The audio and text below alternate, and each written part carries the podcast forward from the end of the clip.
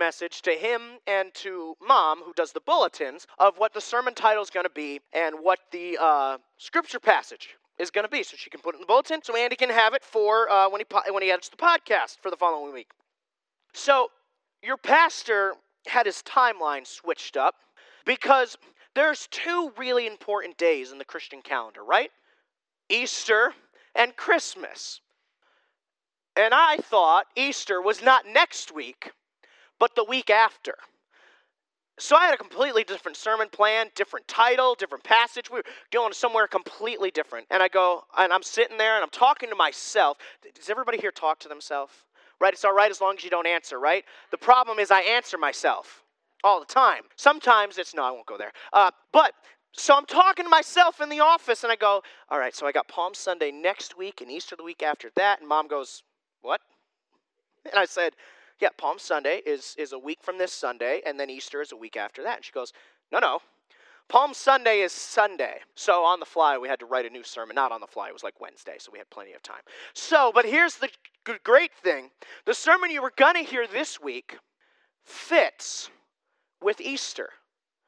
So you're going to hear that sermon next week. So you'll get to hear it, don't worry. Today, though, we are going to be in Luke, and most of you here have heard Palm Sunday sermons before, right? Or heard this passage of Scripture. Luke chapter 19 is the passage of Scripture in Luke where Christ makes his entry into Jerusalem, right? I know you've heard it before, at least most of you, because most of you have been here for the four years I have been the pastor here. And I've preached a Palm Sunday message every year. And I went back and looked, and almost all of them were out of this exact passage of Scripture. In case you didn't know, your pastor very much likes Luke over the other three Gospels. It's my favorite one. So as I was thinking about what can we talk about, I realized there's a portion of this, eh, there's, a, there's something in this passage that fits with Palm Sunday that I've never talked about. And that's what we're going to talk about today. We are going to read about his entry, Luke 19, 28 through 40. But as we read it, I have a challenge for you as you read through this, whether in your Bible, on your phone, or up there on the screen, right? Today's sermon is about big and little, and how we always want God to be in the big things. And God really likes to work in the little things, in the details. So as we read through this, look for the little details that Jesus mainly talks about and says to do and such. And we're going to talk about those things and why God is so into the little things. Luke 19, 28 through 40. It reads like this. After he had said these things, and he being Jesus, he was going on ahead, going up to Jerusalem. When he approached Bethphage and Bethany, near the mount that is called Olivet, he sent two of his disciples, saying, Go into the village ahead of you. There, as you enter, you will find a colt tied on which no one yet has ever sat. Untie it and bring it here. If anyone asks you, Why are you untying it? you shall say, The Lord has need of it. So those who were sent went away and found it just as he had told them. As they were untying the colt, its owner said to them, Why are you untying the colt? They said, The Lord has need of it. They brought it to Jesus, and they threw their coats on the colt and put Jesus on it. As he was going, they were spreading their coats on the road. As soon as he was approaching near the descent of the Mount of Olives, the whole crowd of the disciples began to praise God joyfully with a loud voice for all the miracles which they had seen, shouting, Blessed is the King who comes in the name of the Lord, peace in heaven and glory in the highest. Did I go to verse 40? Is that it? There's not one more slide? I did. Ha ha! Some of the Pharisees and the crowd said to a teacher, Rebuke your disciples. But Jesus answered, I tell you, if these become silent, the stories, the stones, excuse me, will cry out. I thought I put 40 ver- well not 40 verses, but verse 40 in there. This is why we do I do prep beforehand because I'd get enough stuff wrong. I got to try to get some stuff right. So if you grabbed a bulletin and you got a note sheet in front of you, number 1 on your note sheet, God is in the details. God is in the details, right? So, if you know this story at all, you know it had to be a donkey, specifically a colt. Why? Zechariah 9 9 says, its prophecy says that the Messiah will come into Jerusalem riding on a donkey, on a colt, the foal of a donkey. So it's got to be a donkey. So Jesus doesn't say, go get me something to ride on. Not a cow, not a horse, not a large dog, whatever. It's go get me specifically, exactly the small detail of somebody who had written 500 plus years in the past said, it's got to be a donkey.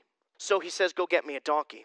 As well, he heads it off, right? Jesus is proactive most of the time. He's not reactive, right? Most of us in here, and I know because I know most of you, are reactive, not proactive. Proactive means you see something before it happens and you go, I'm going to try to do my best to stop that or to just head that off. One of the things that mom and I spend a lot of time doing before you see anything happen, whether it's a program, whether it's Thrive Night, whether it's uh, what we did yesterday, Light the Night, VBS, whatever, anything we do, mom and I spend hours doing our best to be proactive. How can we answer the questions that need to be answered? How can we circumnavigate this particular issue? How can we make sure that this goes like this way and not like this way? You have to be reactive in some things because you can't plan for everything. We can't. God could. We can't. But you can save yourself a lot of headache, a lot of heartache, a lot of trouble if you're willing to be proactive and think before you do something. Jesus goes, one, he knows things, but two, also think about this. If somebody just showed up, we don't ride colts, donkeys, and horses really anymore. But somebody just shows up at your door, takes the keys to your car, and just gets in. You're going to ask what they're doing.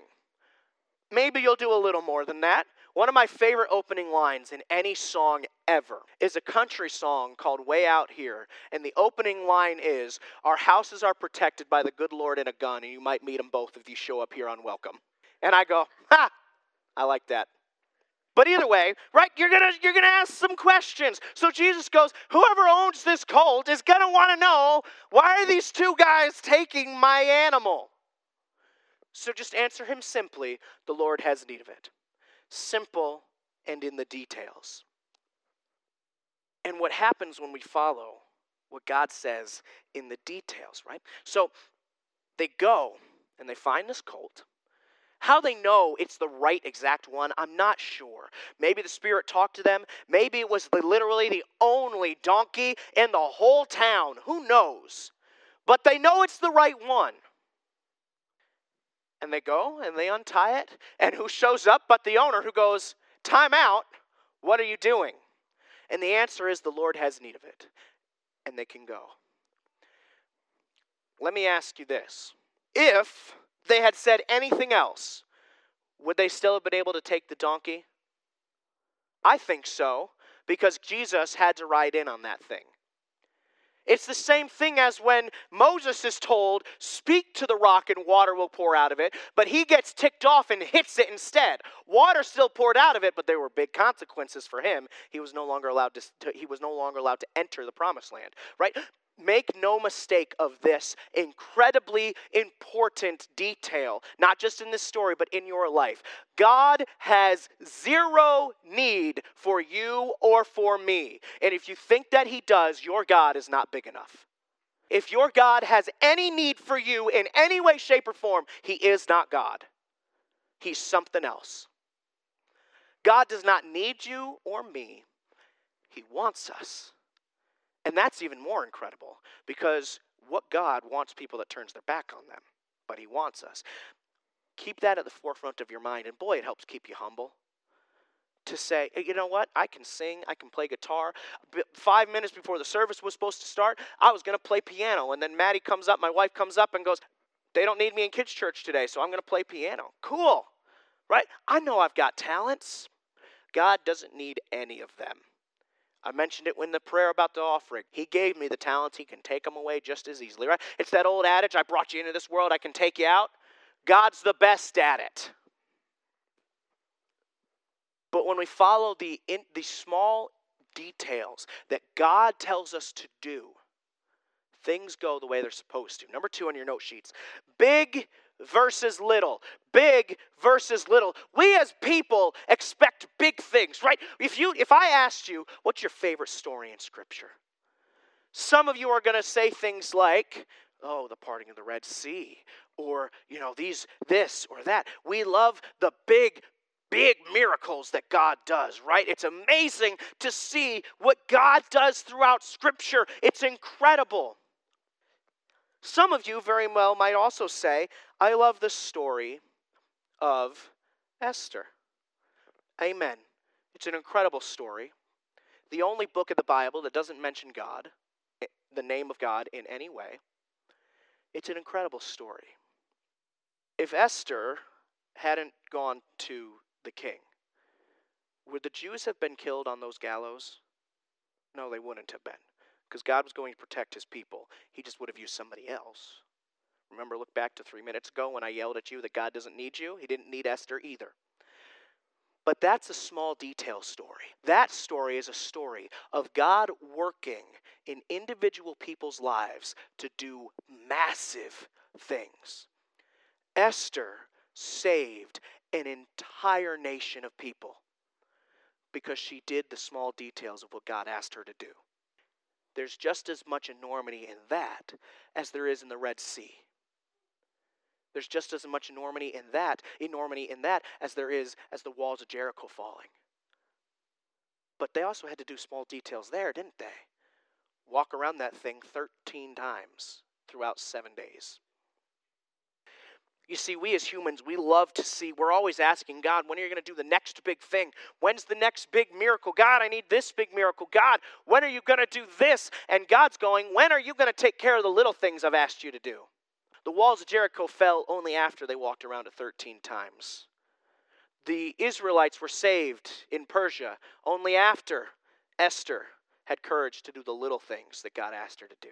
When you look through the stories in Scripture that we love, you will see it is the details that God works in. Very rarely does He do just massive big things off the cuff. Almost always it is small little things. Even his triumphal entry into Jerusalem was the small little details that allowed it to happen. So, how does this apply to us, really, right? Um, like, for instance, I mean, before we go there, let me take a step back, right? We're looking for the big things, just as the Israelites were back then. What did almost every single person think Jesus was there for? To defeat Rome we are going to overthrow Rome and be a nation again. Jesus had his sights on far bigger things. He wasn't there to defeat Rome. In fact, he said, Pay your taxes, give unto Caesar what is Caesar's. Follow the rules that the government puts down. And if you don't like that, take it up with Romans chapters 14, 15, and 16, where Paul talks a lot about the fact that we're supposed to, you know, not be horrible people to our government officials. Take it up with the author, not me. I didn't write it.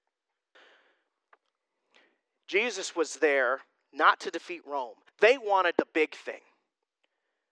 Jesus was there for the bigger thing, the biggest thing that took details. You see, we're constantly looking for God to work. And He's saying, I am working. You just won't look at it.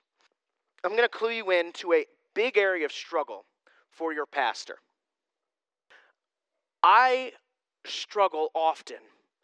So, so mom and I, and usually dad, will sit down after we do an event and, and kind of debrief it. What did we do right? What did we do wrong? If we're planning on doing this again next year, what are some areas we can improve? What are some areas where we go, we're not going to do that next year? Right? If you've ever been a part of anything that's run well, they do that. One of the areas I struggle in the most is going, boy, I don't feel like anything big happened out of that. I, I just don't feel like God did anything out of that. What are we doing? We put money and resources and time and other people's money and resources and time into making this thing happen. And boy, it just feels useless. No big thing happened. And my parents, who have been doing ministry decades longer than I have been, always have to remind me of this fact. God likes to work in small, detailed ways, right? The still small voice, that's what he likes to work in. He could do the big boisterous. He can. And he's done it at points.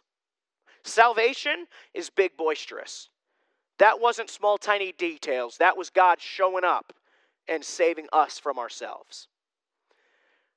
but He likes the small details. I'm going to clue you in to one of the biggest reasons why your pastor and you don't like that fact. When something massive happens, it can only be a God thing, right? We can't say, well, we had this to do with it or we had this to do. No, it's a God thing. So we give that over to him. That's easy to do. When the Red Sea parts, that's an awesome thing. There's not a thing humans could do to make that happen, right? You can explain away the walls of Jericho. They walked in just the right manner, that the ground shook just the right way, that the rocks lost their ability to stay together at just the right frequency, and so they fell. Bull crap, but you could make that up if you really wanted to and say it was humans that did it. You see, when the small details happen, we feel we can take control of it. We say, God, you handle the big stuff. I'll handle the little stuff. The problem is, there's no such thing as little stuff to us. It's all over your head. Never believe the lie that God won't give you more than you can handle. It's bull crap. Because you can't handle anything without Him. There's not a thing in this life you can walk through without Him. So if He doesn't give you more than you can handle, He won't give you anything, and you'll be a vegetable on the couch. I might be okay with that some days, but not every day. We don't like it that God works in the details because that's the area we want to get glory in. We want to get the glory in the small things. We'll let Him have His glory and His honor in the big things, the things we can't possibly pretend that we control. But we want all of it for the little things. And God goes, no, no, that's mine. So I'm going to work in the little things. So, how can we apply it? First off, God is looking for Esther's. He's looking for men and women who are willing to stand up and say, God, I'll follow you in the little things. I will do the little things to the best of my ability that you have given me. I'll do them, and I'll give you the glory and honor in them. I will walk in courage and in faith of what you want me to do in the little things of life. That's when God makes the big things happen. Secondly, stop looking for the big things. Wow, your pastor's going quick today. You might want to go tell mom that we're, we're closing up soon because it's only 1020. Um, um, I'll just extend this out. Don't worry. I can do it. I'm going to pick, I'm going to open this to a random spot and point, And I bet you, no, I'm not going to do that because God will take me someplace I've never read before. And it'll be like, I don't, what? We're not going there. Cool. Um, so here's the thing, right? So, secondly, stop looking for the next big thing. Stop looking for the next big move. Because odds are, he's not going to show it to you. Did the Israelites know the Red Sea was going to part when they got there? Nope. And in fact, they were in despair, screaming about it would have been better if they had stayed in Egypt. They didn't know the big thing was going to happen until the big thing happened. Don't look for the next big thing. Instead, do, and this is your number B there under Let's Apply It and you've heard me say this a billion times before. Do what God is asking you to do in the place He is asking you to do it when He is asking you to do it. What, where, and when. God, what are you asking me to do? Where are you asking me to do it? And when do you want me to do it? And do that. Don't worry about what's coming next. Worry about what God has you at right now. For some of us, right, for me especially before I became the pastor here, that was a really difficult thing for me, right? Let me clue you in. So, the, most of you know I listen to country music. There's another country song where it talks about you get a statue in your hometown. And from the time I was like 11, 12 years old, I was like, I'm going to be the next Billy Graham. And then it was, I'm going to be the next Mark Hall, who's the singer, singer of Casting Crowns. And I'm like, boy, I'm going to be, my name's going to be in lights. People are going to know me, and I'm going to be a warrior for God, and everyone's going to know my name. Not God's name, everyone's going to know my name. And as I got older, that vision did shift to go, all right, God, I'd still kind of like people to know me because I'm a prideful man, but I recognize that in me, and I want to do what you want me to do. What's next? God, I'm doing this right here. What's coming next? And now, as a almost 28 year old, which I know most of you in here are going, wow. one of my substitute teachers from high school, he used to substitute teach in choir, um, works at the bank over in uh, uh, Montrose, right? What's his first name? You've told me before. Brady. I never knew him as, as, as Brady, but I assume I'm 28 years old now. I'm allowed to call people by their first name now. But either way, um, he works over there. And every time I walk into that bank, he goes, Sam, how are you? And oh, how's Maddie? I sometimes talk to her, and ah, because Maddie works at the bank too, right? And oh, this is great, and this is that. And he goes, I said, he, I, I talked about, you know, Maddie and I have been married almost two years, been the pastor for four years. Uh, I haven't been in high school in 10 years. Uh, and he goes, oh boy. And I said, you feel old yet? And he goes, well, I just went to my uh, what college did he go to? Uh, Mansfield reunion the other day, so yes, I feel old. Uh, so I say all that to say, does it make you feel old to know that your pastor is only 28 years old? I hope so. Right, but now as a grown adult, 28 year old, almost 28 year old man who knows so much of life, I recognize the fact that God wants me to do what He's asking me to do right now. It's not easy because I still would love to. Maddie and I, when we were on vacation a month ago or so, went to a mega church in Kentucky. Big old place. And I was like, boy, I could st- that preacher's not better than me. I could stand up there and preach that message. I'll do it right now. So he was in, no. Because I went, I could do that, and everyone would know my name. God may never make people know my name. I'm okay with that now. Because I want to know what he wants me to be doing right now. Exactly. Better than the last time a baby made a sound in here and I shushed him, so, right? For those of you that don't know, we have a, a, a, a, he's not really a baby anymore. Jameson is like, he's like two years old or something like that, right? Um, but either way, he was over here one day. This is year, year and a half ago, right? Something like that. And I was on a roll right? I'm going. I'm, I'm, I'm in it. Like, here we go. This is good. I'm, I'm hitting, hitting it, hitting. And he makes some sound, and without even thinking about it, I go, shh, and I just keep going. And it took me about another two sentences to realize I just shushed a baby during my sermon. Do what God is asking you to do, where He is asking you to do it, when He's asking you to do it. Don't ask God, God, what's next? Ask God, what's now? Where have you put me right now? And what have you asked me to do right now? In your work, in your home, in your church, in this, whether you're from New Milford, Hallstead, Great Bend, Susquehanna, Montrose, I don't care anywhere around here, right? Whether you're from, I don't, listening at home, right? I don't care where you're at. Ask God, what is it you want me to do, be doing right now? And watch as God makes amazing things happen. Sometimes, most of you will know this, but I'll ask this question. What is our number one at this church, number one outreach event that brings people into this church every year? Light the Night. We've had multiple families come to this church because of Light the Night. Yet, after every single Light the Night, it doesn't seem like anybody's going to come here. Why would they? All we did was pass out candy. It's good time for me. I agree, especially because I get to work a table, and you just, you, you just, you know, oh, nobody here likes Three Musketeers. I'll just, it's the best candy bar ever made, so I'll just, I'll just take that right there and eat that. Chocolate with chocolate scraps inside of it. Mm. That's what nougat is. Nougat is chocolate scraps that they grind up. Look it up. It's better than a hot dog. Some of you are new here this morning and you're like, is this what he's like every Sunday? Yes. Yes. Do what God is asking you to do, where he's asking you to do it, when he's asking you to do it. Don't ask what's next. Ask what's now. And walk in that. And God will eventually show you what's next. When it's time to go, he'll make it clear. It's time to go. It's time to move to the next thing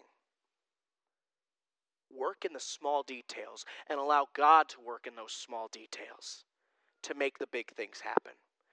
Sometimes you might not see the big things happen. That might be for other people to see. That's all right. Work anyway. And watch as God does amazing, amazing things. God was working in the small details as Jesus walked into Jerusalem, well, rode into Jerusalem 2,000 years ago small details throughout a week and then some small details that led from a dark Friday to a very bright Sunday. The small details is what matters. Would you pray with me? Father, as we walk through uh, today, as we, you know, as we uh, walk through Palm Sunday, and then this week walking into uh, Good Friday, and then and then and then Easter Sunday, I pray that you would help us to recognize and work in and see the small things. Father, ask that you grant all of us who hear this wisdom to know what you'd like us to do, where you're asking us to do it, and when. And then give us the faith, the courage, the strength to walk right in it. Father, we praise you. I ask your blessings on all of our weeks ahead. And it's in the name of your Son we pray. Amen and amen.